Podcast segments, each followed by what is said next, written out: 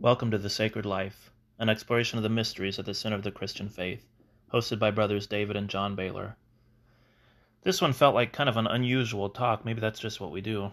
We start off tracing some different ways that people talk about the ordered center and the chaotic margins. We eventually stumble onto the idea that the margins bring about healing and growth. As an individual, you grow by facing your own demons. On a larger scale, we constantly see marginal figures that work profound and positive influence on mainstream society, and who in fact become central figures in society. If we want to be centered, as people or as a society, then we need to go to the edges. Thank you for joining us in the sacred life. Okay, I'm going to start off with just listing off a lot of dichotomies that explain the way that we that we view the world. Um, we hear we hear a lot from uh, Jordan Peterson about order and chaos, and these uh, um, these are are yin and yang. Um, but not only do we have do we have those ideas, but we have we have the same the same dichotomy that shows up over and over again. One example, uh, another ancient like pseudo religious example is Empedocles in ancient Greece, who said there are two forces that that govern the world, um, which are not order and chaos, but are love and strife. And love is the force that unites things. Strife is the force that divides things. Um, and along with this idea of order is this um, idea of control, this idea of we we could say um, dogmatism. And on the other side, we have um, we have like freedom and I mean again chaos and uh, and mysticism, uncertainty. On the one hand, we have uh, along with this idea of control and order and all of that, um, we have the center. And we were talking last time about about sort of aligning yourself with the center and finding the center. And on the other side, in the in the realm of chaos, in the realm realm of yin, we have um, oh we have uh, the margins, we have the periphery, we have um, the foreigner, and uh, uh, in, in none of these, this is not the good and evil dichotomy.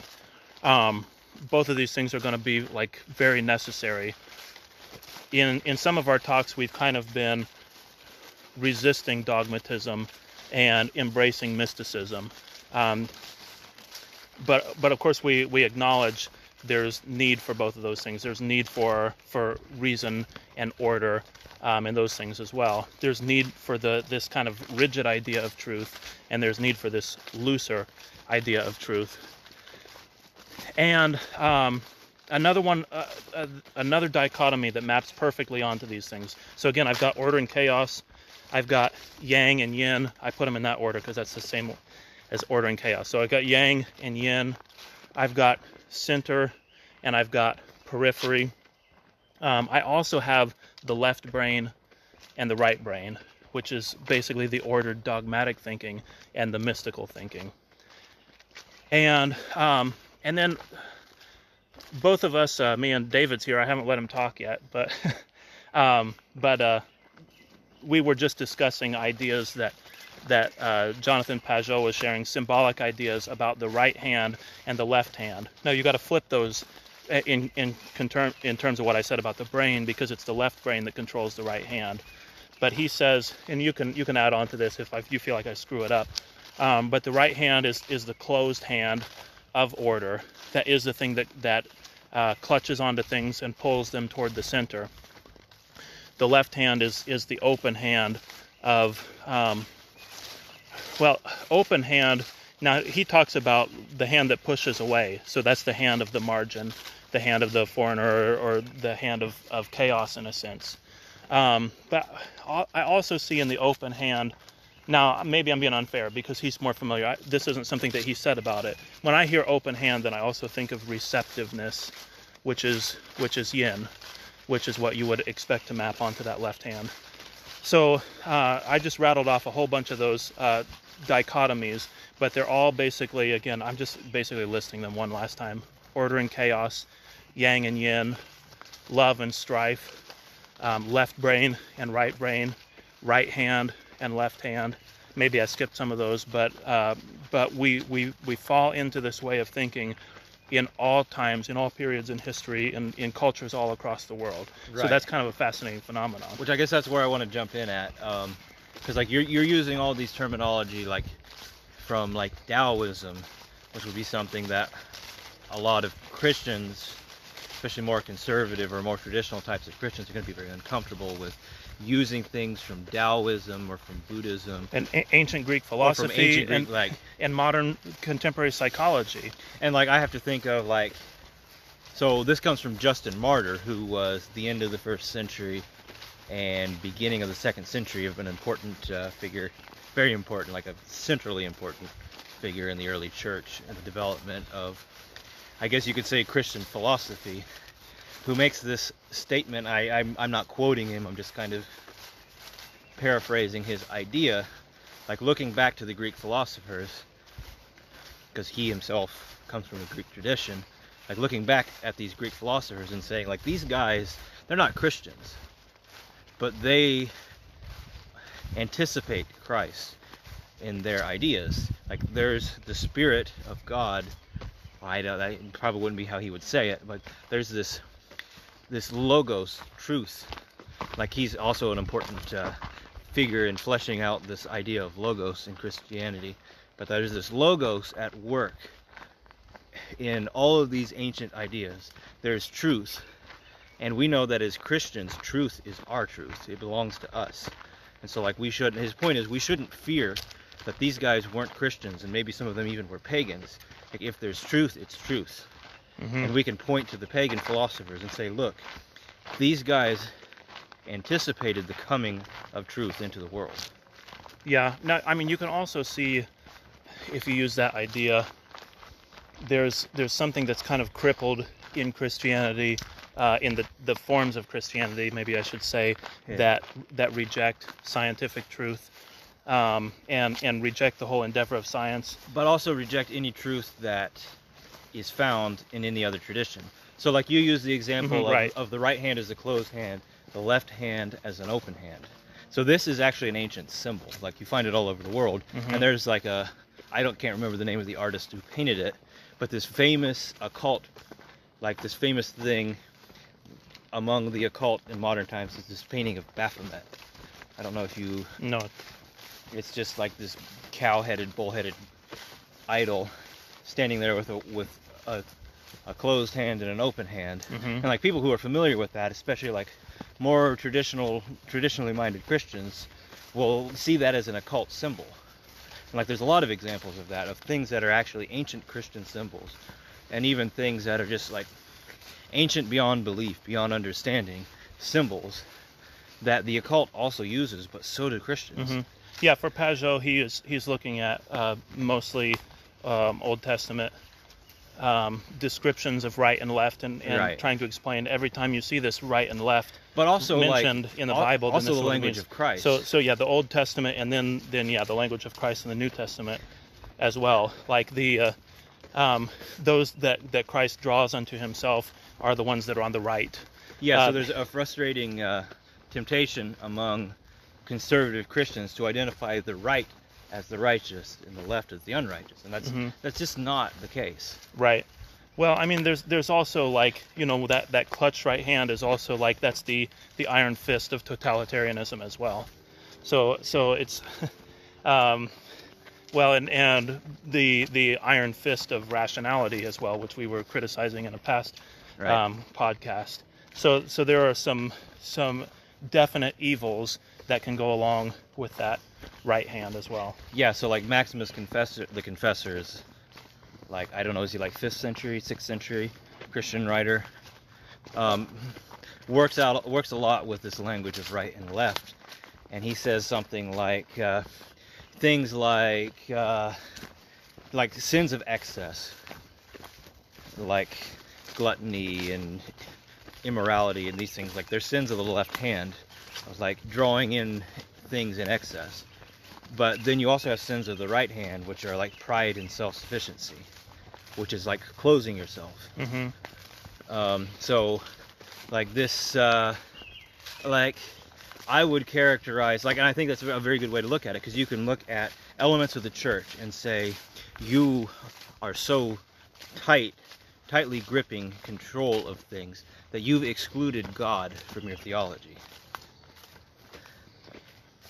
Um, like that might not make sense at first, but it's just like you've built such a rigid system that there's just no room in it for God. hmm There's no room in it for Christ. Well, I mean, Instead, all you have is order. yeah, you say it, you say it might not make sense, but it's like that means there's no room for the transcendent. Right.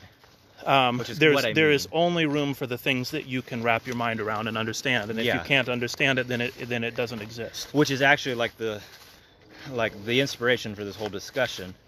Um, you know, kind of we were talking about it beforehand. Like, what I want to discuss is this idea of drawing back to the center, because like I've seen it, witnessed it firsthand, like this sin of the right hand in our own traditions, causing you to completely lose Christ hmm and this results in blatant heresies concerning Christ. Yeah. And it's like this it's just so baffling to me like you think you think like you're you're holding fast to what is true and good and you're holding on and conserving but then you completely lose the center. hmm Now we we have sort of talked about that in terms of rational thought, but you also see that in terms of um, codes of conduct. They're like, um, here's the list of things that you need to do, and if you do these things, then you are righteous, and if you don't do them, then you are unrighteous. Yeah. Um, it's also like, uh, it's it's not intellectual, but it's still this um, this this like sin of of overly tight definitions of things. right. Um, and I mean, any any Christian that's listening to this is going to think, no, that's not a good perspective. I mean, uh, I, I when I when I say that, I mean, clear definition sounds like a good thing, Right. and and there is a lot of good in it. Um, but but anybody can listen and say, wait a minute, it is a problem if you think that you, you have a list of rules that you can follow that make you a righteous person, because righteousness does not depend on a list of rules. There's something um, undefinable about it. Um yeah. I mean, there's something mystical about it.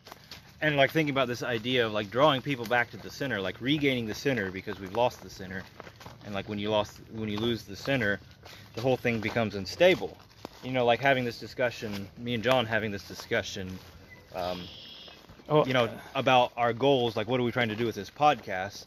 I was like well for me like my own personal goal like with this and with everything i'm doing is to regain the center to build it up. But and like one of my driving goals in doing this is to take my own tradition take my own church and restore it to what it once was. But like recognizing like that's not going to happen if i target this strictly at conservative Anabaptist people. Like Mhm. they're not going to listen. Like I wouldn't listen if somebody was doing this and I was watching them. Like it's like it's not a it's not a criticism. It's just like that's just not the way things work. It's an Yeah. observation. That's not the way things work. The way you regain the center is the opposite of what you think it is. It's not by going into the center and holding on to it so tight and trying to wrap your arms around it so it can't get away because then you just squeeze it out and it pops out. hmm Um, Well, it's almost related to the idea we mentioned before about um, the the axis mundi is something that reaches into heaven and reaches into hell as Right. well. Where hell is the place of ultimate disorder. The devil, Diablo, um, is is the one, or, or Diabolos, is the one that divides things, that throws things apart. Um, so if if your if your axis mundi is reaching all the way down into hell, then it is reaching into the disordered. It is reaching into the chaotic. It is uh, reaching into. I mean, there's mystery on both ends of that, I suppose. So I shouldn't I shouldn't say that heaven is order and hell is chaos um, specifically, but. Um, but still, in that image, it, it, it conveys like the center has both of those things. yeah. Um, Um, if you if you if you cut out the the realm of chaos, then I mean, last time I, I we were talking about this, I think I said like you're you're left with like uh, a, a sort of gospel of success. Like if you're a good Christian, everything goes great for you all the time. You you wind up with this very shallow, um, very hollow, uh, like rootless sort of faith. It's not built on anything actually, right. which which is also the way the left brain works. Uh, the left brain uh, is not built on anything. the left brain is like is, is rational thought process, but uh, but but the foundational values. Why do you want to rationally prove something? Why does something? Why does something? I like whatever you build your logical argument on top of. It it always every logical argument depends on an irrational judgment. Yeah. Um, and like going back to what I was saying about like you know my my goal is to restore, I guess you could say restore the center to our faith. So it's like to explain that to people who maybe don't know what I'm saying. So like we have all of our traditions. So like the easiest one to point at is all of the restrictions that we place upon ourselves as Mennonites. hmm And even those of you that are not Mennonite probably have an idea of what I'm talking about. I won't go into detail there. Well, everybody does. I mean, other churches do that too. Yeah, but Um, like a- a- Mennonites to like an outwardly obvious way, like that is beyond what your average group of Christians is going to do. hmm And like strictures in our dress, um, things that we're not allowed to have, places we're not allowed to go, things we're not allowed to do, and like there's a whole lot of not allows. hmm And, and and I will just ask the question just to make sure you're clear, clear about that. Um, is that necessarily a bad thing?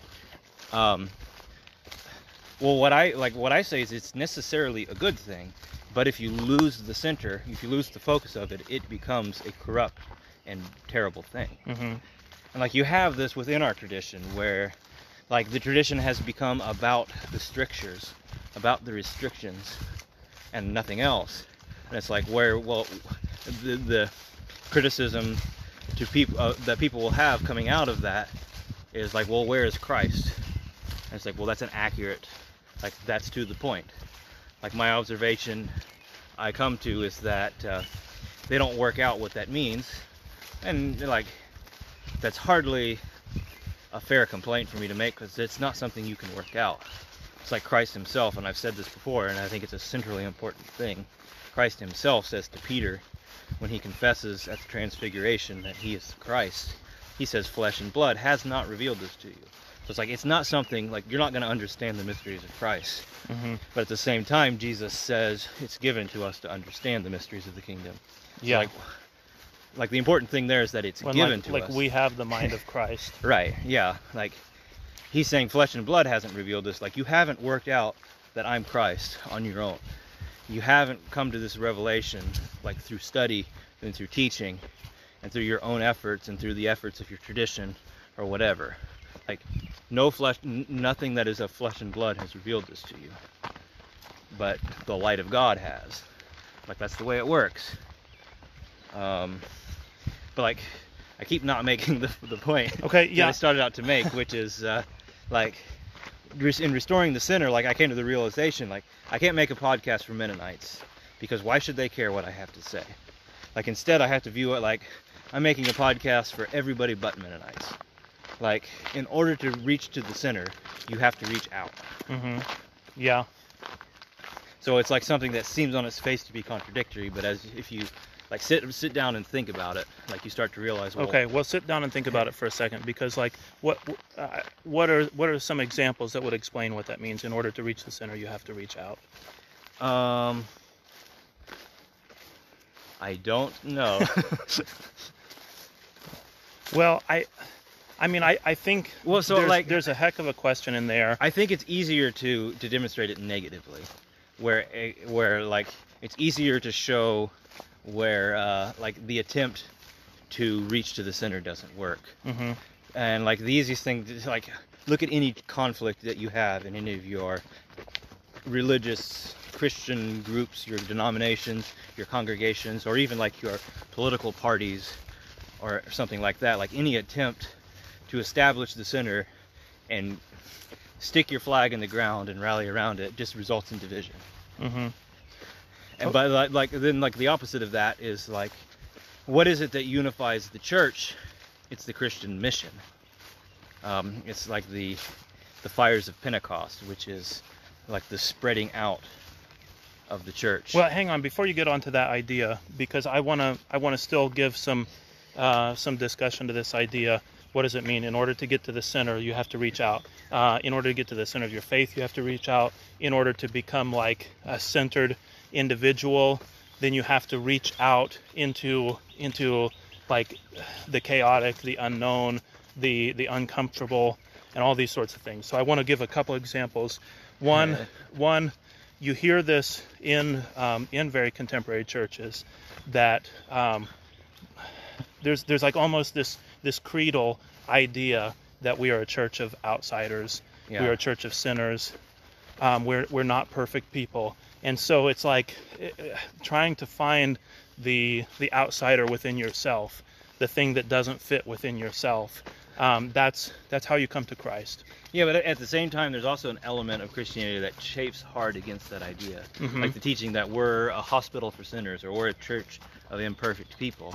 Well, it's like, but it's also true that we're perfected and that we're saints Yeah, and all these things. So it's like, I don't like your teaching that we're a church of sinners because you're rejecting the grace of Christ. Well, but It's it- like you there's know, an you, element you to get which you get the two guys true. praying, and like, um, which which one does does Jesus say goes home justified? Like, is it is it? And I'm going to paraphrase here and put it in the language that we've been using. Um, which one goes home justified? Is it the one that came in and, and prayed, "Thank you, God, because I am at the center," or is it the one that said, um, "I I am at the edges. Right. I I am a sinner. Have mercy on me." Yeah. So it's like it's fascinating. So like I've started I've just started reading uh um The Ladder of Divine Ascent. It's uh, another ancient Christian writing. And what it actually is is a it's an instruction manual for monks. And like the reason I bring this up, I'm not really going to say a whole lot from the book as much as you run into this idea from Protestants that the idea of monks is that they go and escape from the world so that they can escape from sin. And It's like you actually read what the monks themselves saying and what the masters of monks are writing as instructions for them. It's like no, that's the opposite of what they're doing actually. hmm Um, like you read what they're saying, it's like actually no, our life is much harder than yours. We're Yeah. going to encounter our demons, and like the reason we flee from the world is so that like we can more seriously encounter our lusts and our passions and learn from them. hmm Well, like it's fascinating. it Um, is. Um, part of what's fascinating about that is you get this kind of like extreme corruption of the monasteries. Yeah. um, and and you get that corruption when you get the when you get the idea the the theology that says this is uh, the, like a perfected life. Right. Um, the the idea that that Luther Martin Luther was rebelling against that um, he thought he he was a monk, of course. He dissolved monasteries. Um, he thought these should not be a part of the church, which he later actually regretted. But the reason he didn't like it is because the theology of monasticism in his day was that you go to a monk, uh, you go to a monastery, and um, you just live out the rest of your life as a perfect person. Yeah, and and, that's like, that's very much in contrast to this idea that you're saying, this ancient idea that you go to become a monk, and when you do that, um, you encounter how much of an imperfect person you are. Yeah, and like there's also like this idea that develops quite strongly in the late Middle Ages in the West. Like it's kind of it's kind of inevitable and it happens all over the world wherever there are monks. Um, that it's like you start to look at monks as perfect people. Hmm And then you also have people like Chaucer and other medieval writers. like- Boccaccio, oh man, he Like, yeah, like, they're like pointing out like Boccaccio tore the monks to yeah, like, shreds. like I mean, tearing down that idea. 'cause, like- Chaucer, Chaucer at least had good humor about it, but Boccaccio Mm-hmm. was was ruthless. right. I mean, he had a, a sort of humor about it too. But yeah, those medieval writers, uh, they are not kind to monks. But yeah, like I had this crazy idea. I haven't even told John this, by the way. I had this crazy idea this afternoon um, wh- while working, like thinking about this idea of, uh, you know, like the answer to redeeming the sinner, or like not redeeming the sinner, but bringing us back to the sinner. And it's like, well, what if the answer to that is like go to Syria? hmm Yeah. It's like this is this was this wild, crazy idea. Like maybe the answer to doing what you want is like to go to the worst possible place on earth. hmm I mean, essentially, like the simple abstract answer um, that we're pushing toward is if you want to be um, at the center of God's will or at the center of like finding your identity in Christ, then you do it by encountering the demons in yourself. Right. Like that's that's the mission that you go on. Like face the hard things. Don't face the easy things. Don't face the easy things about the faith. Face the hard things about the faith. Yeah. Don't face the easy things about yourself and the good things. I mean, it's it's those things are important. You you want to understand your strengths and all that, but like if you really want to grow, then you understand your weaknesses. Yeah. So like it like it struck me thinking about this idea like maybe it's not like literally go to the actual nation of Syria right now at this point in history like I'll step aside and like maybe there's a chance that you've been in a coma for the last 10 years and the first thing that you're hearing is this podcast. But for those of you who don't know like Syria is torn like it's destroyed. There's been a civil war going on for years and we won't get into the politics obviously but like the country is just ravaged and destroyed. Um, everybody's fighting everybody else and just like any awful thing you can imagine is going on in syria right now. You know, we've but al- at the same time syria is home to the oldest church in the world. Like the oldest continual congregation on the planet Mm. is in syria. Yeah, and like but it's also one that in recent history has been very lax in its mission. Um, and like they themselves will admit that. Like I'm, i don't think this is like an accusatory thing that i'm saying about them. Hmm but it's like there's so much meaning that arises out of that thought go to syria. It's like go to this place that's destroyed that's just torn itself apart and at the center of it is the faith it's the true faith but it's dead like obviously being somewhat hyperbolic there hmm but uh, I don't know. Like, there's a lot of symbolism in just in that idea. Like talking about like restoring the center. It's well, like, I mean, well, it's like it's go. almost like it, it, it, it's not a bad thing to be dead if you can look at the fact that you're dead. Right. No. Exactly. Um, it's like, and I'm not saying this from the perspective of like, oh, here is the Greek Orthodox Church of Antioch. They're, you know, the Roman Church. They're corrupt and they're dead. And I'm a good, true Christian, so I'm looking down at them. It's like you guys are corrupt, and this is your, your own stupidity. no, you're saying go there. And I'm saying like, no, this is this is me. Like, yeah. hmm This is the church. Yeah. There's one church, and like, if if this part of the church has fallen into sin, like I share in that. We Yeah. all share in that. Like we shouldn't look at them like it frustrates me. Like this is me, I guess. Uh,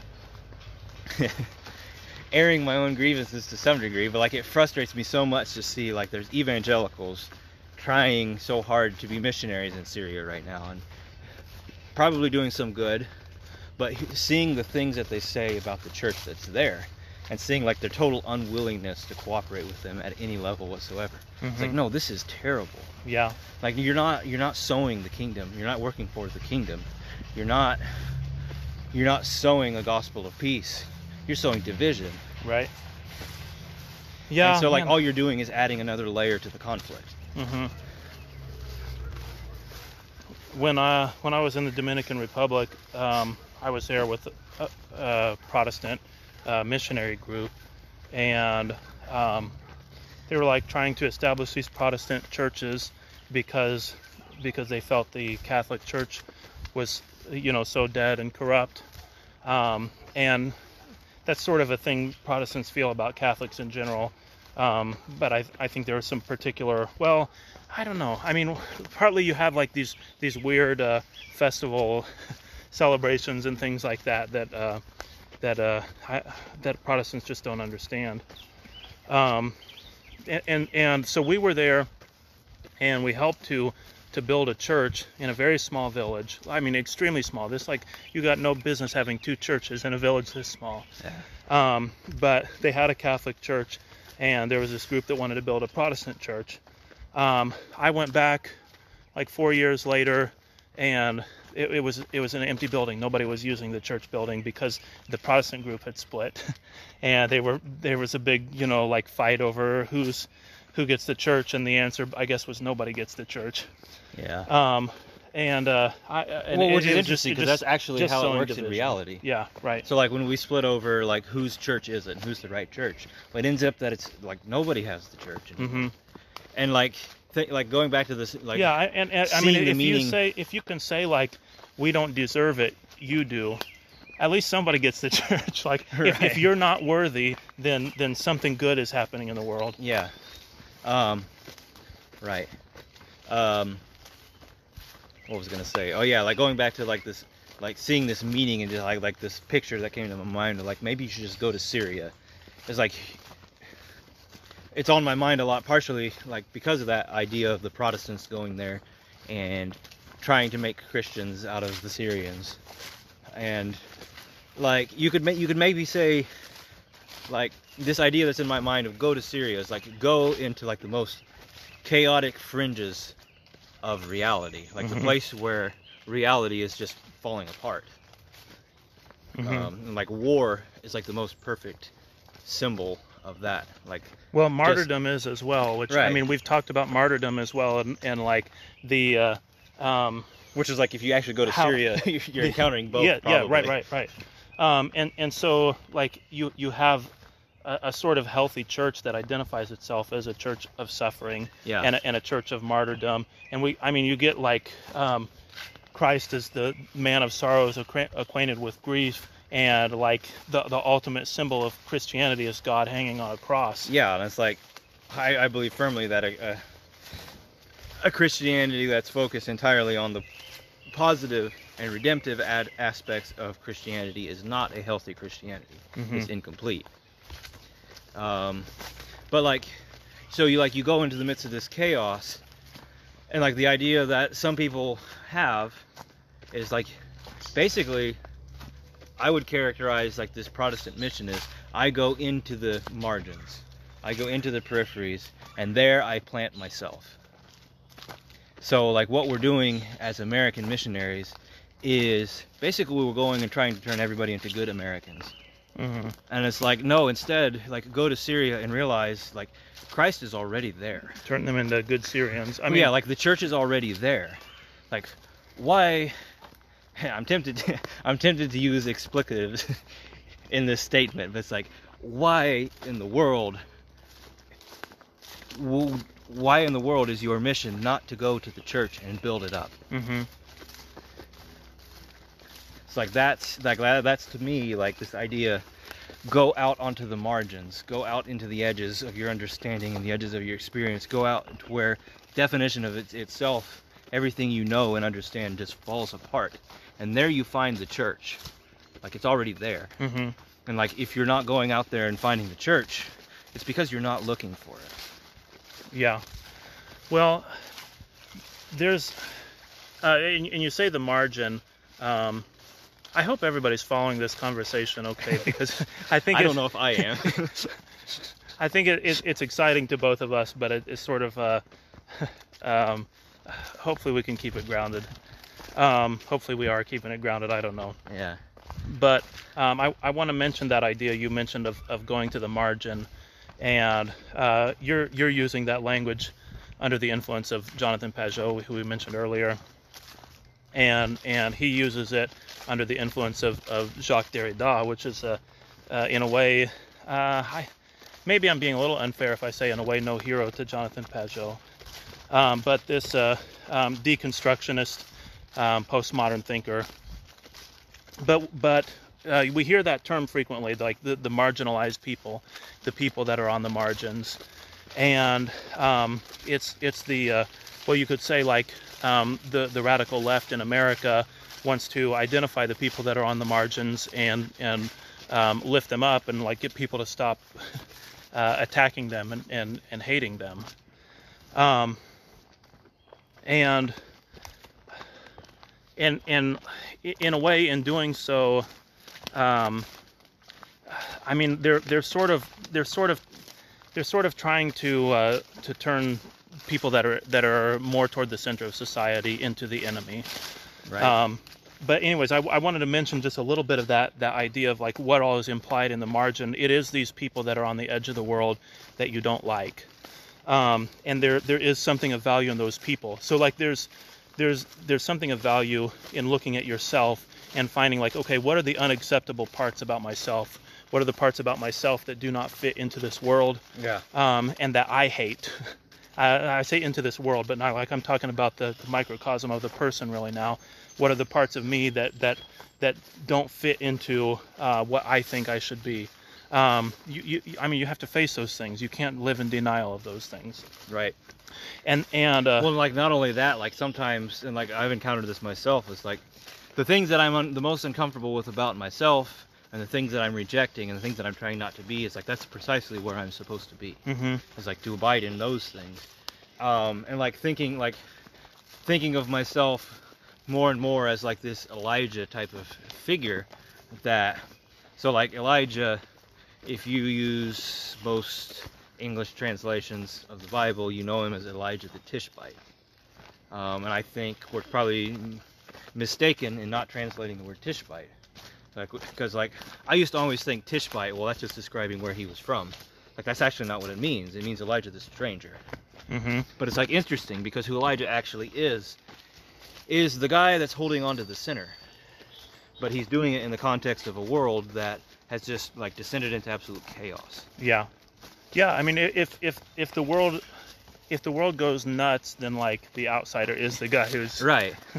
who's, Um, who's and like also like and like and, and the world is be- always going nuts. being uncomfortable like all my life with the fact that I'm an outsider everywhere I am. Like, you know, like a Mennonite kid in public school and I don't know to what degree you experienced this, but all the kids used to me and another Mennonite kid were in the same grade in school and especially in elementary, like used to jokingly call us Amish or half Amish hmm and make like it was fun, like it didn't offend me or anything like that, but it's just like a good illustration. But like- but it helps you see like uh, I'm I'm I'm different. I don't Yeah, like- fit. Like even if it is in good humor and these are Right. are your friends. yeah so like always being an outsider but then like even amongst my own tradition just because of the circumstances of my upbringing and like the fact that like we're historically from like a different part of the anabaptist tradition Mhm. than where i'm at now is like i'm still an outsider and like also like having this this understanding growing up that like our culture is swiss culture and that's the homeland like that's where we're from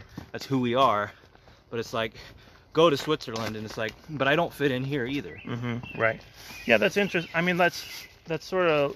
I, I hear um, children of missionaries who like Yeah. that's that's the, the person in the world that's most likely to say what you're saying right um, is somebody that's you know I'm not at home when I'm on the mission field and I'm not at home when I'm at home either. Right, but it's like learning, learning that well, that's where you're, precisely where you're supposed to be. Mhm. Is not at home, Yeah. and seeing like that's uh, that's also symbolism in the Bible. It's like you're you're pilgrims and strangers here. Yeah. Like you right. find here no continuing city. Like you don't live here.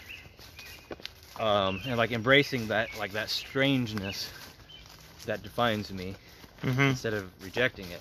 Um, and like also like thinking about our own Well, you, you go through you go through a time in life where you got to figure out how to fit in, right. but um, but you better figure out how to not fit in too, because um, because like so often, so often fitting in is is a sin. yeah, it's like a, uh, it's a so often like of- doing of- the right thing. I mean, I, like if you're going to stand up for the the kid that's getting picked on, uh, Hmm. you have to not fit in. right. You you can't do good and and be who everybody else is because everybody else is not stepping up to do good. Right. So Um, you, you've got to be a stranger. Right. Um, and like also like tying this, like I think our own Anabaptist tradition is a great illustration of this. Like especially we as conservatives today, like we want to hold on to something, and like we see ourselves as holding to the ancient faith. When it's like you look at the history of our people, we are the margin. That's literally like in every basically like think of every way you can envision the idea of being the margin and that's who we were Mhm. and where we were Yeah, so- interesting in like we're also like well like for a, thousand people- years we're the we're the uh, margin of history Yeah, uh, we're we're also but even today like we're a people without a theology right um, and and almost without a history. Um, I mean, even though i Ana- make this statement Anabaptists tend to be like fairly aware of Anabaptist history, but like well that the depends fact on is, what like, group of Anabaptists we're you're not- I mean, we- we're not a group that's written a lot of history books. yeah but like it's interesting like you can you can make that statement that we're generally aware of our history but it's also true that the more conservative and like the more conservative the group is the less aware Yeah. of their actual history they are Mm-hmm. um and like the extreme of that is the amish who know nothing of their own history Yeah, but they're like also the ones who think that they've held on the most to the old ways. Yeah. It's like you don't even know what the old ways are. Like that's not necessarily a criticism. You know, like, rationally knowing those things is is useful and beneficial, but it's like it's not the most important thing either. Mm-hmm. Um, but like every way you can imagine, we're the margin. Like we exist like in the Middle Ages in a place that has no definition. It's like who who even are we ethnically? Nobody actually knows the answer to that question. Mm-hmm. Um, what language did we speak 500 years ago? We don't actually know. Like, did we? We might have spoken German or we might have spoken French. Yeah. Um, and like the geography where we're from, like it's like this place that, like, as long as there are written records, has just like inspired people with like its its heavenly quality. Um, and like there's a, a legend from the t- middle of the 10th century of a Burgundian king having this dream of Lake Thun, which is like the heart of where we're actually from, like that this is the gates around this around this lake are the 12 gates to paradise. And like the dream moving him so much that he invests who knows how much in actually building 12 churches to represent his dream. Mm-hmm. And it's like that's remarkable. Like who would do that? Yeah. Um, but it's like these just like these transcendent mountains that reach into heavens. It's like you can think of mountains as like the the place where the definition between heaven and earth is not clear. And like we're also like on the edge of the political world. Like I say, who actually is our ruler? Is it this king or that king or that duke or this duke or is it Bern? Who who would it be? Or, or maybe it's even ourselves. Like nobody actually knows. Mm-hmm. Yeah. Right. Um, and like tracing the political history of this region is almost impossible. Yeah. Well, when you're Um, in the mountains, uh, maybe I mentioned this on a previous podcast. I don't want to belabor the point, but if you're in the mountains, you're not you're not actually in the empire. Right. Um, so I think I did mention it before, so I won't I won't run through the spiel. But like, but but they actually the the leaders in the empire don't have any influence on you. Yeah, it's, and it's also true. Like clearly delineated borders didn't exist Right. before the modern, like before very modern times. Mm-hmm. And like our region where we're at historically is is is that place where the definition isn't clear, which is actually why Switzerland exists as a country to begin with, because it's it's this place that's just kind of it's this in between place that nobody actually has a grip on, and so eventually it's just like oh yeah actually we're our own thing it turns out, Mm-hmm. um, and like that's also like the history of our Anabaptist faith is we're in this place where it's like uh, who's in charge here? Um, what's actually your religion? It turns out we're actually have our own religion. Yeah. Um, and it's like it's something that exerts itself slowly over time. And like historians still have a hard time like figuring out who actually are the anabaptists where do they come from where are their origins um, you know how does this phenomenon happen where like this strange sect of christianity just appears overnight out of nowhere? It's like well that's probably not a good way of looking at it. Um, and it's like also true that like uh, I don't want to get like too far into like the historical details. I'm just trying to bring out this symbolism of like us being on the margin. Like it's also true that what ends up after the Reformation as being like the center of our faith, like the center of where we are like geographically, is this place that uh, it's this territory that two different cities every so many years trade back and forth between them they have this treaty that like neither one of us actually owns this territory. So we'll just share who's in charge of it when. And one of them is a protestant canton and the other is catholic. So it's like it's not even clear it's not clear who's in charge of this place and it's not clear what the religion of this place is. And it's like the status quo for most of the time is that well this place is just is going to be catholic. But like the actual reality is that it's protestant um, so like there's this place that's just there's not there's not definition to it. It's the margin of understanding, the margin of reality. Like this is the place where we come from. Um, like- so, uh, I, I don't know if, if you had a conclusion, then go for it. I was gonna I was gonna ask a question that's sort of still on the topic a little bit. But, yeah, and I was just gonna like bring back into that and just to, like to wrap that up, like also like ideologically, um, like we're something that exists on the margin, or or we're an outsider to everybody else. We're we're just this strange group of people that doesn't fit in anywhere. hmm I mean, I, in a sense, like everybody who's honest is is uh, is an outsider that doesn't fit anywhere. Right. Um, but uh, but I, I was going to ask like, where do um, where do where do the margins save the world? hmm I mean, what are, can can you give me some examples of that? Any thoughts? Hmm. I mean, I think early Christianity is an excellent example. Yeah. where the margin saves the world. It's Mhm. like uh, there again, like you can say the Christ, like the early church, you can make most of those same statements about them, like political ambiguity in where they're from and where they're at, um, cultural ambiguity, and like being a religion that's not tied to a place, not tied to a city or an ethnic group like ancient religions are Mm-hmm. um, and being something like on the one hand it's a sect of judaism but on the other hand like the jews are killing them Yeah.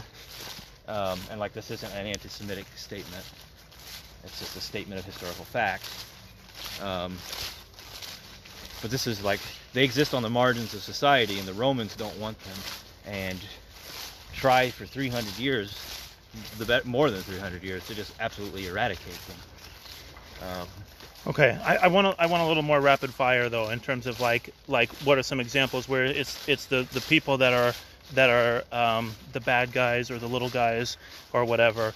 Uh, I mean, you mentioned Elijah already, but you Right. have you have this prophetic tradition and actually like kind of a prophetic class of people uh, among the ancient Hebrews right. um, that that are the outsiders and like I mean I think of, of Jeremiah in, in particular who's like part of his uh, prophetic call was to bury his clothes in in a manure pile and then put them on and wear them. Right. Um, and uh, so so like in in the prophets you get these people who um, who are just way out there. Well, you also have And- Hosea.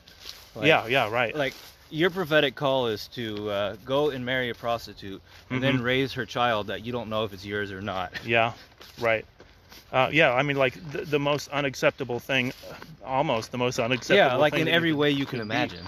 Yeah, Like in in the context of the society, and like also like personally, like like imagine yourself like raising a child with a woman that you know has been unfaithful. Mhm. You have no idea if this is your child, and like you gotta love this child as your own. yeah. Now I know you already It's mentioned unacceptable. you already mentioned the early Christians, but I mean, you could since since we mentioned a couple of specific prophets, um, then then you look at like New Testament writers and and like.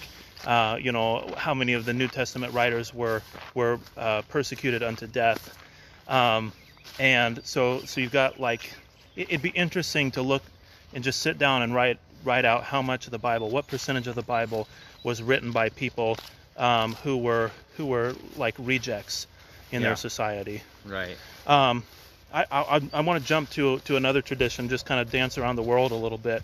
Actually, this example dances all over the world, which is the the shamanic tradition.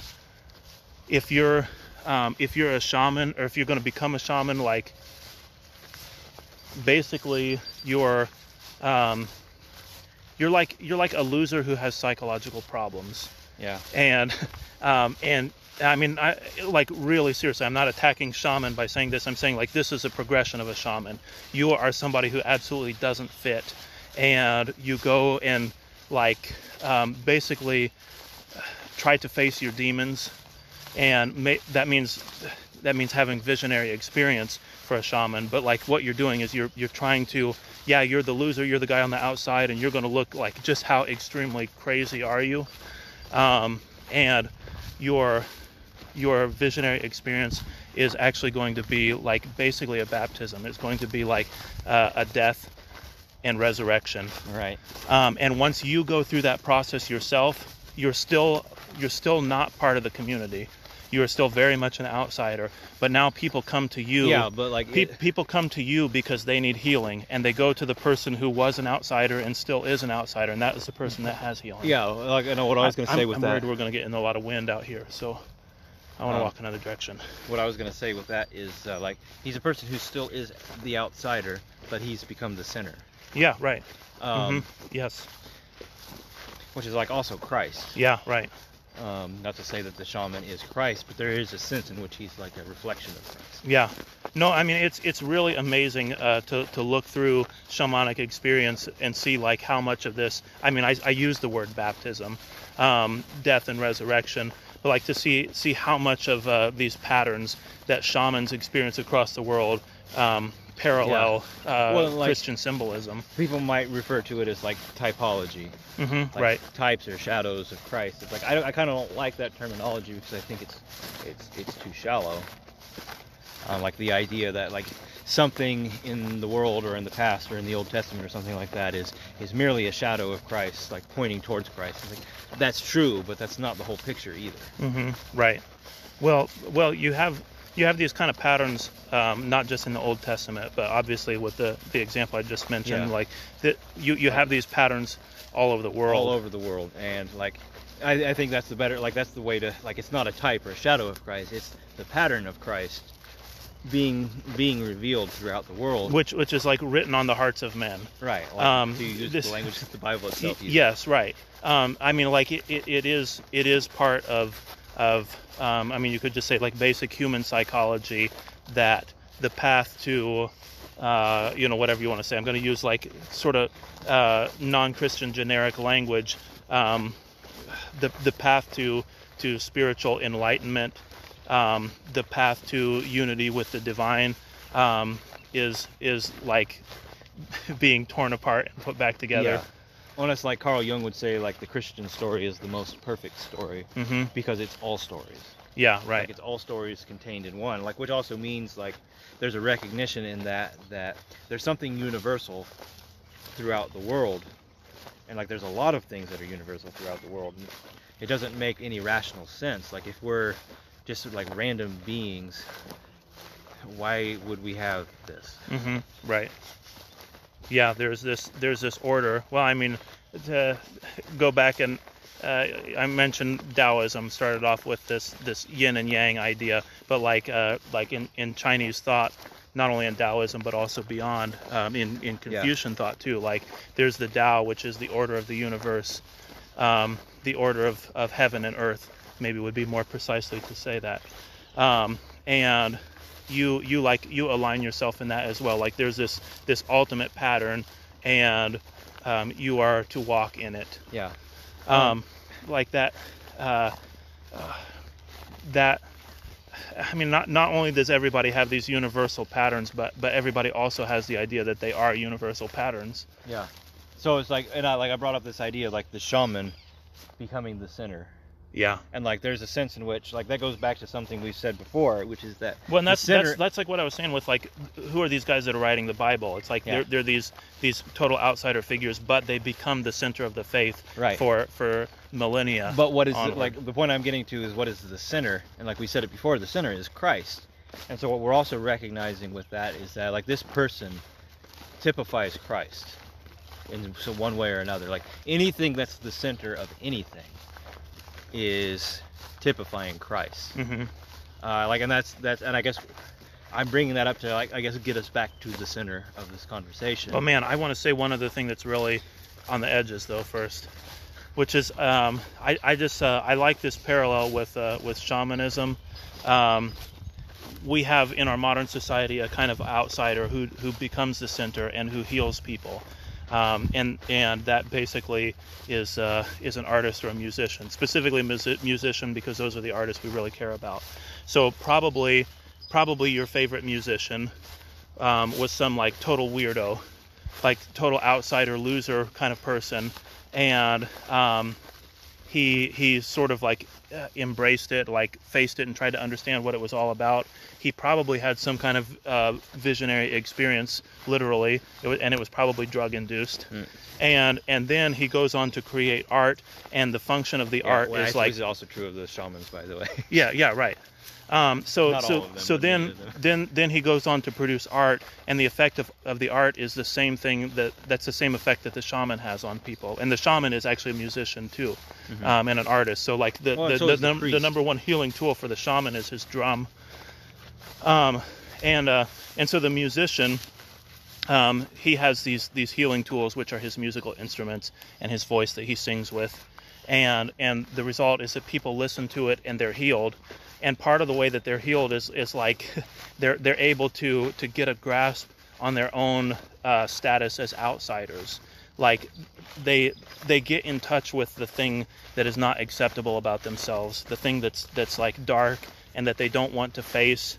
The musician helps them to face that and and and they feel like they're transformed people. So you have the same pattern but but the big point i wanted to make with it is that it's this person who who was a stranger and an outsider and loser and and not a righteous person who was like always striving to live perfectly um, and follow all the rules that kind of person um, that kind of person that follows all the rules can't um, like uh,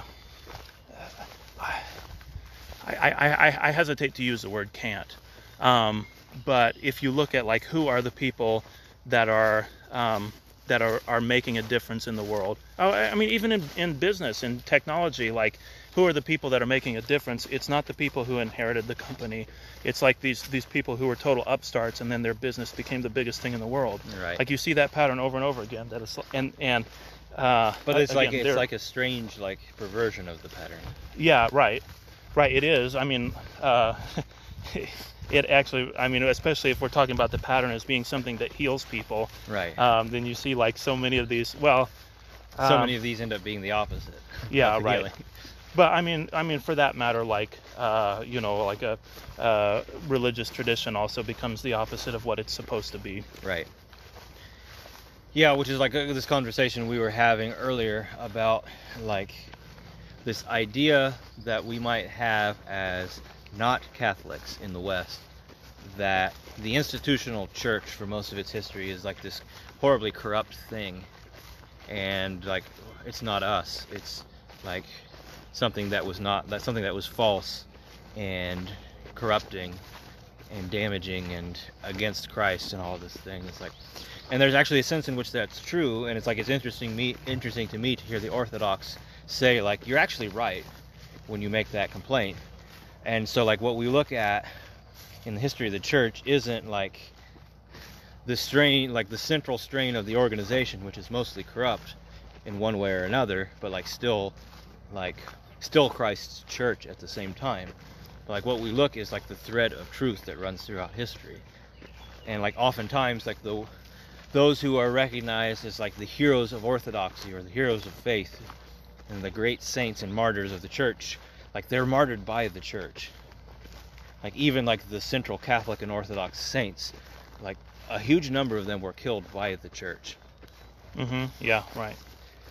and like there's this recognition like the church is at the same time holy and the church of christ and the bride of christ and also this thing that frequently falls into corruption in some form or another So um, then you're talking about the church, which is the body of Christ, and I, I, I um, bring that up just because you were talking about the, the body of Christ in communion before we started recording this conversation, and I wanted to get your thoughts down here. This idea of, of dividing my body broken for yeah. You. um, so like there's an extremely brief period of time where the church is united into a single whole. Like they get along and agree on everything. It's, and it's like 50 days long.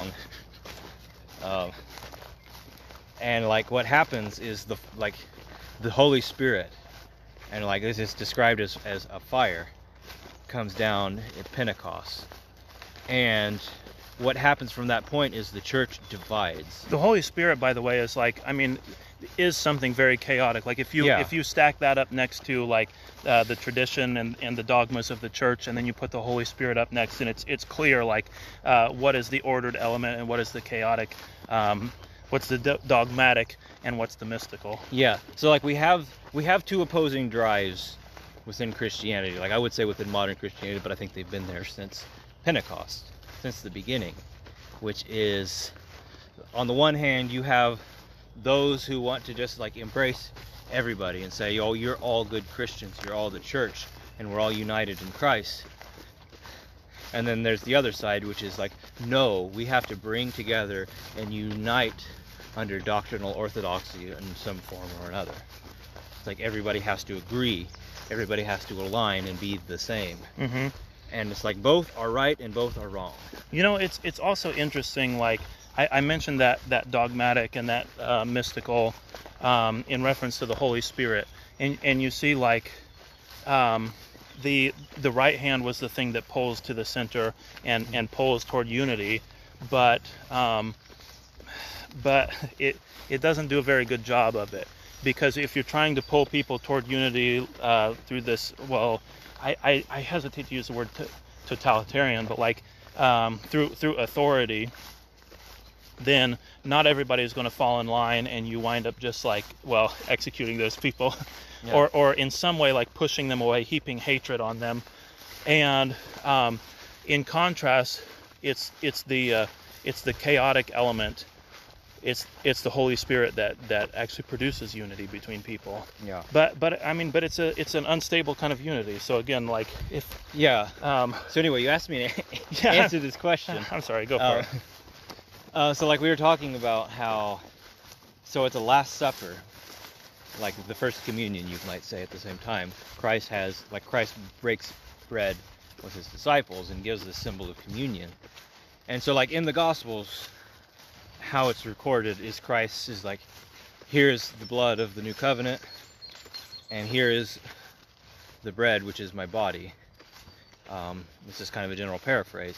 Then when Paul is talking about communion in Corinthians, he actually expands on what Christ says in the gospel. He adds to it. Like it's not like Paul's making something up and adding to what Christ said. It's like I, I would phrase it rather as Paul is inserting the symbolism that's implied but not overtly stated earlier, which is here's my body which is broken for you.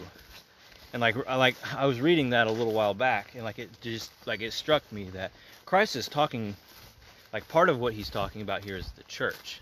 Like we know we have this symbol throughout the Old Testament that the church is the body of Christ. And like and like so like the way I would look at that is anytime you see this symbol of the body, like pay attention, it's talking about the same thing. And so like Christ says here, look, this bread, this is my body. He's and like part of what that means is this is a symbol of the church. And but there's a statement there that like it struck me like I'd missed it. I never noticed it before, but he says, "This is my body which is broken for your sake." Um, it's like, well, that's that's how it is. Like the church is broken in a sense, but it's actually for our sake that the church is broken. Like there's a lot of different ways you could go with that, and I mean, probably It, that is it's like a, it is a crazy idea. Uh, the church is broken, and it is for our benefit. right. Um, and and again, you look at like if if the church, um, if the church was unified by this uh, authoritarian approach, then um, Then it would be Then- impressive. that would not be good. That would not even be good for the people who are at the center. Right. um, because because even for them it's oppressive like they're falling in line with something that has no spirit to it but also like if you're if you are one of the like weirdos and one of the outcasts then um, then you would you would have no home you would never have a home in a church that is Right. um, is united Um, but it's like everybody. There's a sense in which everybody is is not going to fit in that. mm-hmm. Um, because like who's you mean to say, every individual person right? is not going to fit Because like who's to say what's right? Well, you could say, well, like Christ is to say what's right, and the gospel is to say what's right. But there's so many things that just aren't. They're not there. yeah Like so many of the things that we we choose to doctrinally divide ourselves over. Like the example we've used already is baptism. Like we we've had 2000 years of debate on this topic of baptism. And like it just comes down to it's just not there. There's not enough information given for us to actually decide who's right. mm-hmm.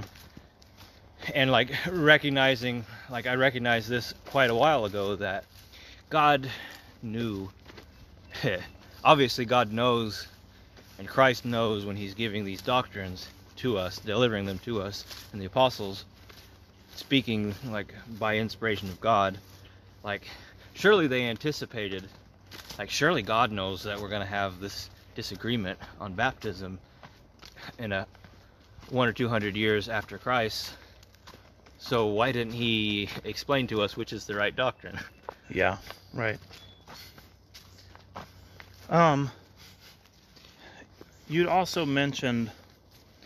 Uh, now I, I will say we're a little over an hour right now, which I mean we can go quite a bit longer than that. That's no problem. But just Mhm. wanted to let you know where we're at on our time.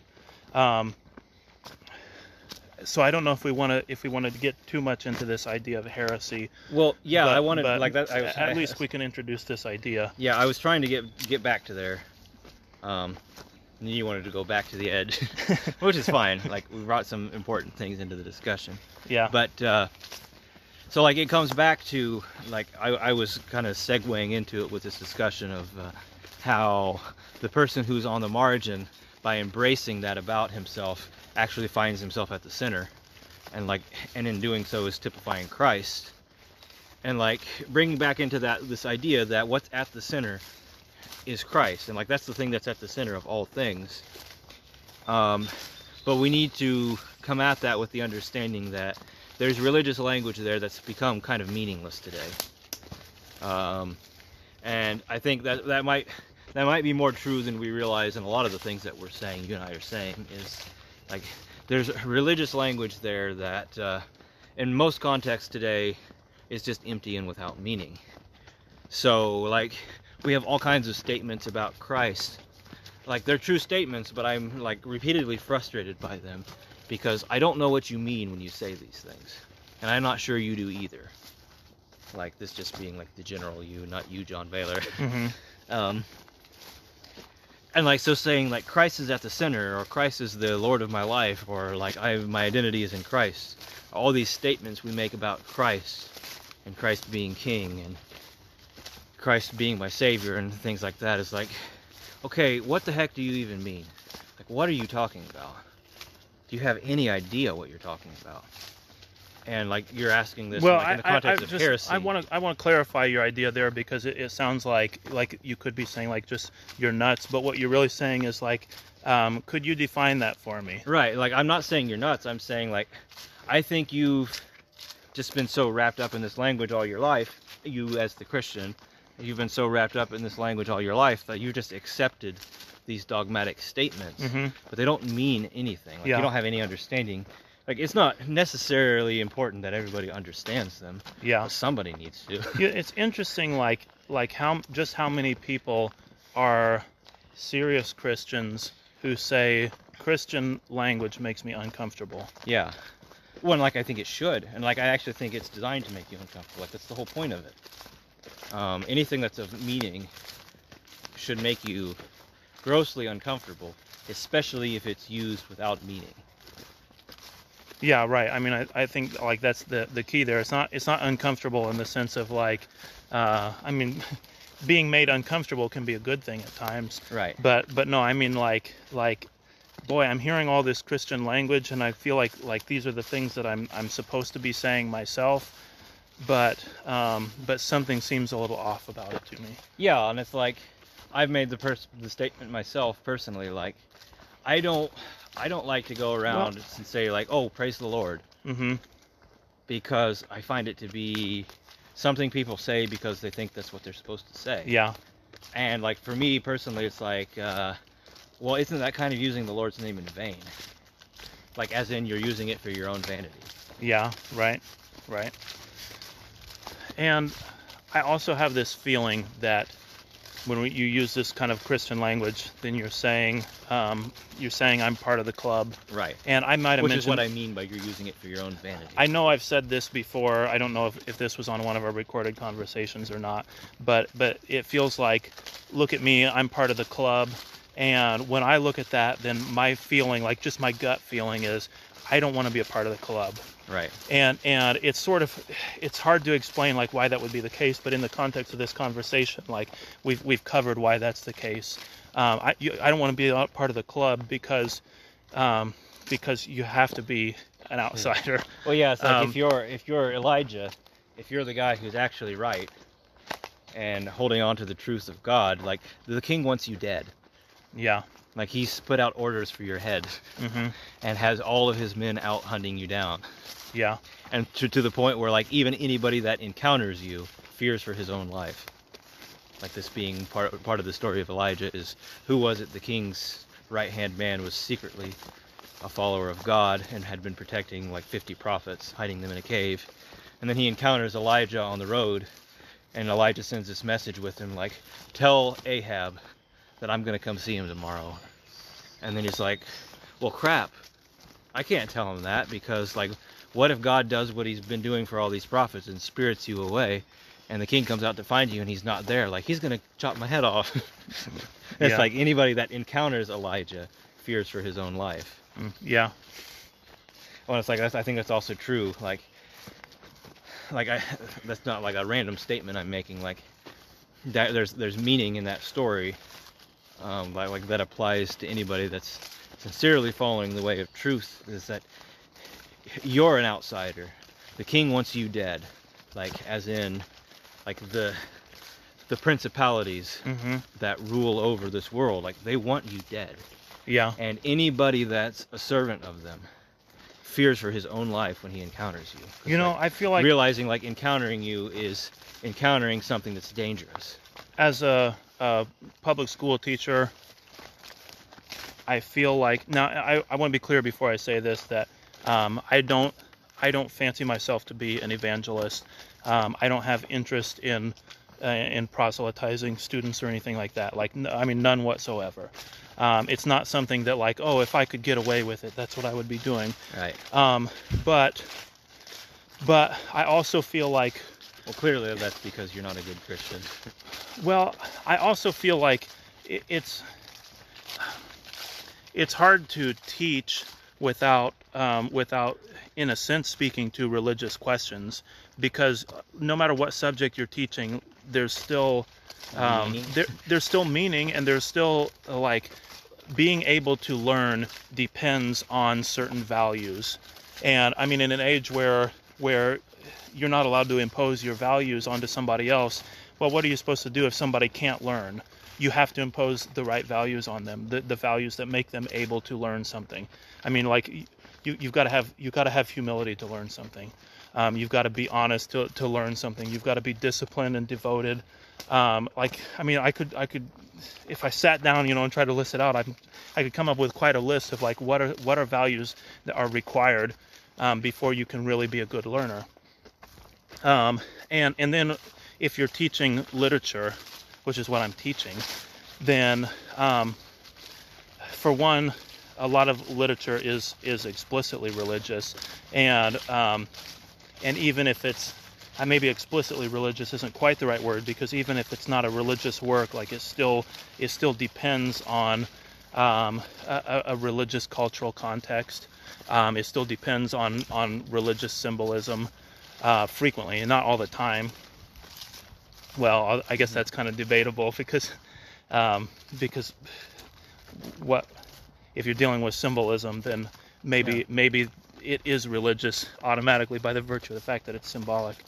But uh, but that's sort of another discussion. My point is um, literature oftentimes is dealing with religion in some form but when it's not it's still dealing with spiritual matters. Um, what kind of person are you? What kind of person do you want to become what does it take to become that type of person? And if you're if you want to be a good person then you you you need to address those things. If you want to be a good teacher if you want to stand for what's right then um, then, then like you have to walk on that ground. And and then you also get like all these kids that are uh, um, that they, they've got all kinds of pro- family problems parents that are divorced and, and abusive backgrounds and um, and you've got like uh, friends that are, are like people that are depressed their friends are, are uh, like committed suicide or something. I mean, like I, I know these things because I have my students write about these things, so I'm not like listing off a bunch of things that that kids today face. I'm saying like my students tell me these things are true about them, and if you want if you want that kid to be a good English student, then it takes um, a, a type of spiritual healing Right. in order to do it. If you want them to be like a good citizen, which is like that's that's a, a simple way to define the purpose of education, then um, it takes spiritual healing for for that child to grow on to be a good citizen. Um, and and and you sort of feel like like your hands are tied. Like I say, even if you don't want to be religious, even if you don't want to evangelize and don't proselytize people, which which again, I mean, doing this religious podcast probably makes it seem like that's what I want to be talking about all the time, but it's not.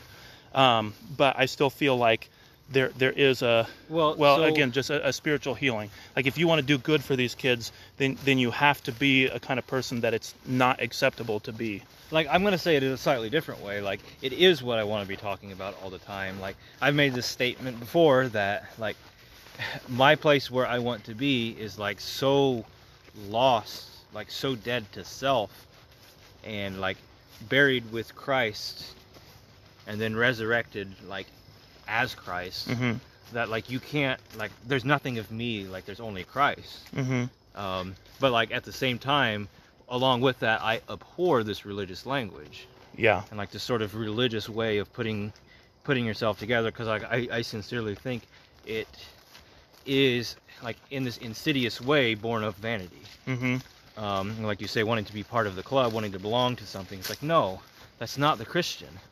Like the Christian is like is the guy that puts himself on the margin. Like again, going back, like reading this book uh, by John Climacus, The Ladder Divine Ascent. Um, it's it's it's an instruction manual for monks, but like since he wrote it, everybody else read it too.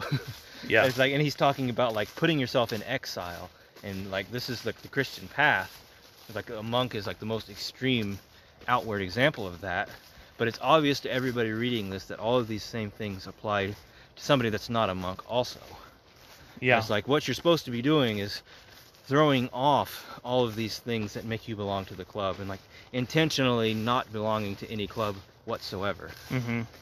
It's like and like Christianity isn't a club and it never should be. And if uh, you're wrapping yourself within the Christian club, you're actually denying Christ. Um, which again, like I want to get back like to the center Like when you're talking about, um, like you feel like your hands are tied. Like my obvious observation is like that's because the, you're not allowed to have meaning. You're not allowed to Yeah, have right. the- a center at all. Yeah, I mean, I, I said values, uh, Right. but but yeah, not allowed to have a center is the same the same thing. and like uh, well like i want to interject here real quickly that's kind of an aside like obviously this conversation is not at all the conversation we set out to have hmm like in almost any way but that's good actually like the temptation like we keep like okay let's get back to what we wanted to talk about and but like no like that's not the way it's not the way things like i think if we try to do that like we just end up having an artificial conversation Yeah, right. um Yeah, I mean, the the goal is is exploration. The goal isn't to uh, to, to nail things down and dogmatize. Right. right um because it's a mystical process Right. Um, but we do at the same time like tie this all back into the center, and like we've kind of hinted at this and maybe said it a little bit. Like the whole inspiration behind this particular conversation is heresy. Um, and like you started to ask me to get into that a little bit earlier, um, but this idea like since we've lost the center, then heresies pop up, and like one like particularly alarming heresy is the denial of Christ but like in, in a way that you can pretend that you haven't denied Christ. And so it's like inventing doctrines about Christ that aren't aren't Christ. Okay. To to be clear before you make that point about about what it means that now that we've lost the center, which is what you said. Now we've been talking about this Christian language, like people Yeah. saying these things that refer to the center of the Christian faith. But if you say like, can you define that? Can you tell me what you actually mean when you say that? um, then then it feels like we don't have a good grasp. But we can argue uh, on uh, you were mentioning the position of baptism. Yeah. Like we, we can argue over these minor doctrinal points, and we can we can act like those are what the faith is all about. But then when you really look at like, well, what is the center of the faith? What what do you think about um, the nature of Christ? About how does a person um, uh, unite with God? Um, what is what does that process look like in the life of a person? Um, I mean, we're just we're sort of at a loss on those things. So that's that's what you mean by now that we've lost the center, right? Yeah, but in like these uh, doctrines that deny Christ or preach some other gospel, and like I can go on and on and on about how the Bible establishes the true doctrine, and actually like goes directly against certain other teachings that rise up within the church. Um, but all of this talk about meaning and about Christ being at the center, like like to me like this is the entire foundation of christianity is christ. And like who and what christ is um, i won't actually say what the specific heresy is that got me like that has me has me worked up. But instead what i'll say is like what is true which is that christ is god. Christ is god is the word of god that's taken on flesh. Like god himself incarnate. God with us god among us god in us. Um, that being like all the different ways in which you can translate Emmanuel. hmm Um, um, like this is this is who Christ is, God incarnate, God taking upon Himself the burden of our sin, like the responsibility for it. Um, God showing us the way by condescending to be like us by taking on flesh, um, being born as a baby, like in this helpless state hmm um, like being dependent upon Mary and like mortals to look after God Himself as a baby. Like, can you imagine?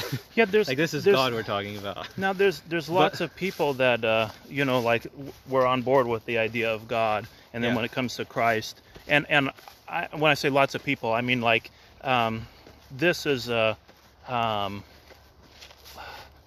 like like a, a matter of mystery and constant question for me is like what is the nature of Christ? Right. Um, but but if I look at like, okay, what do I believe about God the Father and what what um, He is, and I almost hesitate even to say He, but like I don't want to use it. Right.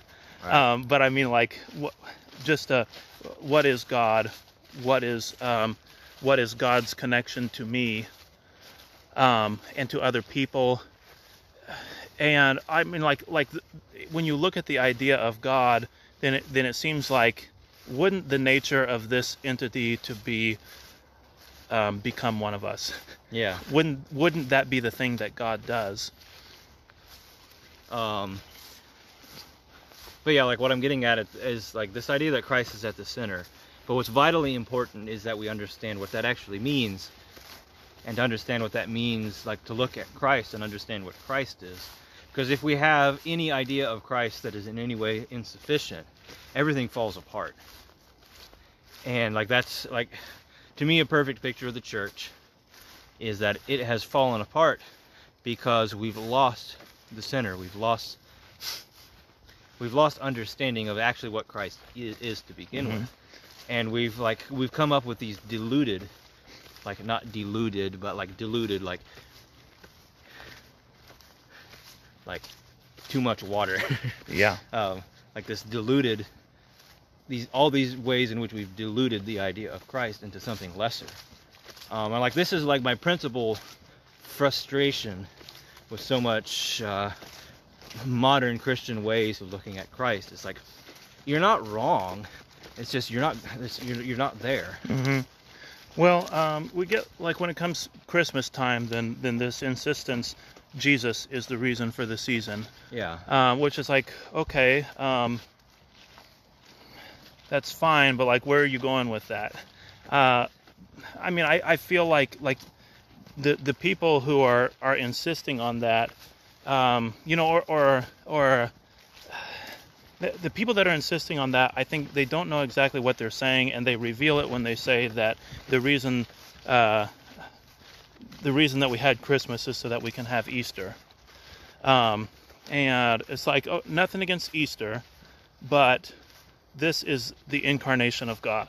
Mhm. Um, like, hold on, let's look at this for a moment. I mean, it's not it's not that um, that like this is important because how could Christ have died for us if Yeah. he if he wasn't born? Um, but it's also like, I mean, what does this say about about being a human? Right. Um, so I, I, I just mentioned that because because even in the way that we talk about Christmas, there's this sense that um, that we're not quite sure what is the nature of God and Christ that we're speaking Yeah. about. oh, so like I get the impression that in modern Christianity, the center of Christianity is the sacrifice. Mhm, Um, right. Which, like, to my answer to that would be like, okay, like I need to back up first before I go any further and say, like, I make a lot of objections towards things that exist today in our churches, in modern Christianity, in my own churches. It's like I'm not actually against these things, and I'm not arguing against you and telling you that you're wrong. What I'm trying to do is push you further. Like, say, like, there's something that you've lost. Um, there's ways in which Christianity has fractured itself, and we're not holding on to the fullness of the faith. And like that's my like that's my whole outlook is okay. Let's bring in those pieces that we've let go of. Um, so it's like the sacrifice is important, and it's a very central part of the message, but it's not actually the message. Um, and like you see this reflected in this kind of like Christianity that makes you feel good and like you're, you're like you're so thankful and happy for what Christ has done for you. It's like okay, now what? Like, are you just gonna spend the rest of your life being thankful and happy for what Christ has done for you? It's like, well, that's that's a pretty empty and shallow Christianity to me. Well, I, I hate to be, uh, you know, like too critical of the idea of thanks. I think. we well, can- yeah, no, we can- like we can use- that's why I, that's why I gave that whole like disclaimer. Yeah, right. ahead of time. It's like I'm not saying that that it's wrong, Mhm. but like that's not all there is to it. yeah, Like the sacrifice is to like is unto something. yeah, Like right. So like the center of Christianity isn't the cross. The center of Christianity is Christ himself, like I said this before. Like look at the whole picture. Like Christ died for us on the cross and like that's amazing. Um but like he was also resurrected. Mhm. and that's even more important. But then, like even beyond that, he said before this whole thing, like, "Hey, look at what I'm about to do.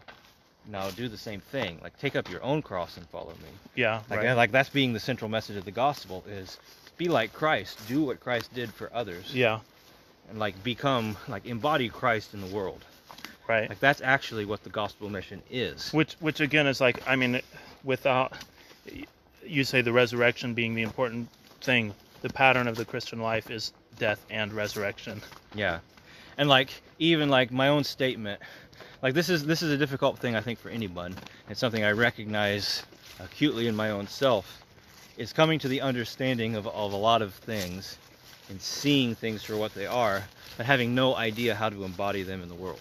mm-hmm And so like I make these statements like my goal is to uh, like be so dead to self and filled with Christ that like there's nothing left of me and you see Christ in my action. Like when I move, is Christ moving? It's like okay, what what the heck does that even mean? Like what is how do you do that? And like I think part of it is like what we're saying now is like embody Christ in the world. What Christ did, you embody that. You do that. Like you go out in the world, it's an active process. Like the point of Christianity isn't to save me. It's not to redeem me so I go to heaven and then I just like spend the rest of my life going around and smiling. mm-hmm Like, Okay. No, that's not. That's not.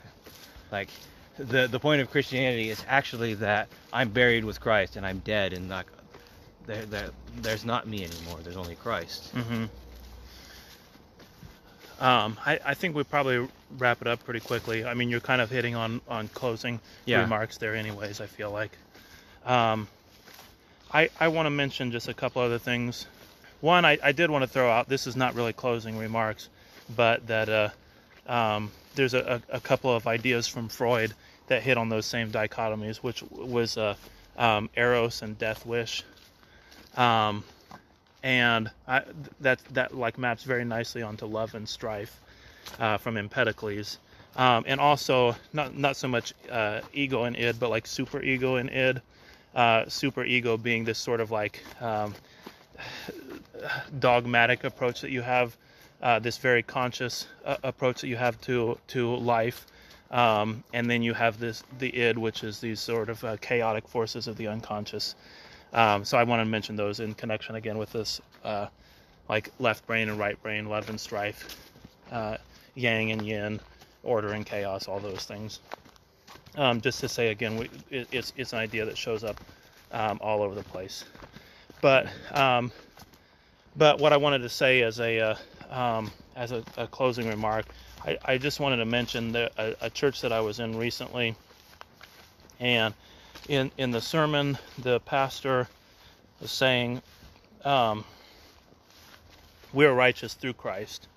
um, not by not by what we do. You know, I mean, it's it's it's Christ, and he he wants us to raise our hands and say like, who's righteous in this room? And so like people in the church are raising their hands, and I'm I'm not going to raise my hand. um, like like this this statement like um, I'm good and I'm at the center. I understand the point he's making theologically. I, I understand like there's uh, um, there's there's benefits in like in being able to um, to like release your guilt and release the burdens that you put on yourself. Um, there's uh, there's benefits in saying like uh, oneness with God is is possible, which I think is also part of that message. Yeah. Um, but it's like Christ is Christ is an all-consuming fire, which is an image that everybody takes to mean different things but and it means all those things at once. This, but like that's that's like the idea of Christ in judgment is centrally important. Um, like this Revelation's image of Christ stands at the center of the church throughout its history, and it's something that at the same time is both wondrous and terrifying. Mm-hmm. Um, and it's like people tend to want one side or the other, and not unite them together. Yeah.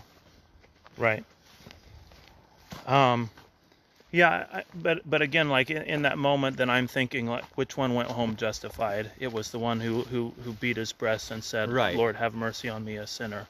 Um, and and even in that statement, there's like you get those two things tied together because you you have um, you have this guy who's recognizing himself as a problem person, a person who's on the outside.